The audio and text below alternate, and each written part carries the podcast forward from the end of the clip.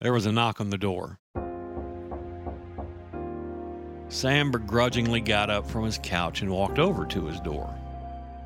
The light red door clashed with the brown of the walls. He had meant to paint the door, but had never gotten around to it.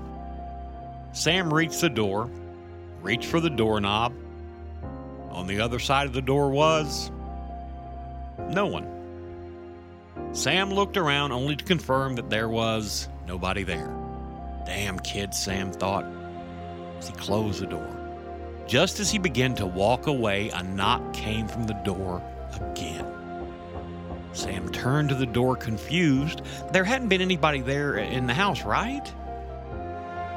Sam turned to the door and he opened it again, but just like the last time, there was no one there. Again, Sam closed the door and began to walk away, only to hear a knock echo from behind the door again. Anger began to rise in Sam as he walked back to the door. He decided that he was going to give whoever was playing this prank on him a piece of his mind. On the other side of the door stood somebody. The appearance of someone at the door caught Sam off guard. Sam opened his mouth to start his rant against the man, the words died on his lips as he looked at the man. He was wearing what was once a blue t shirt and jeans, but the color had long since faded. There were cuts all over his mangled body. His face was elongated with one eye dangling from the socket, while the other one was nowhere to be found. After several seconds of staring, the thing slowly raised its mangled arm toward Sam. A scream of terror escaped Sam's lips as he slammed the door in this thing's face. He stood there for a minute, Sam did.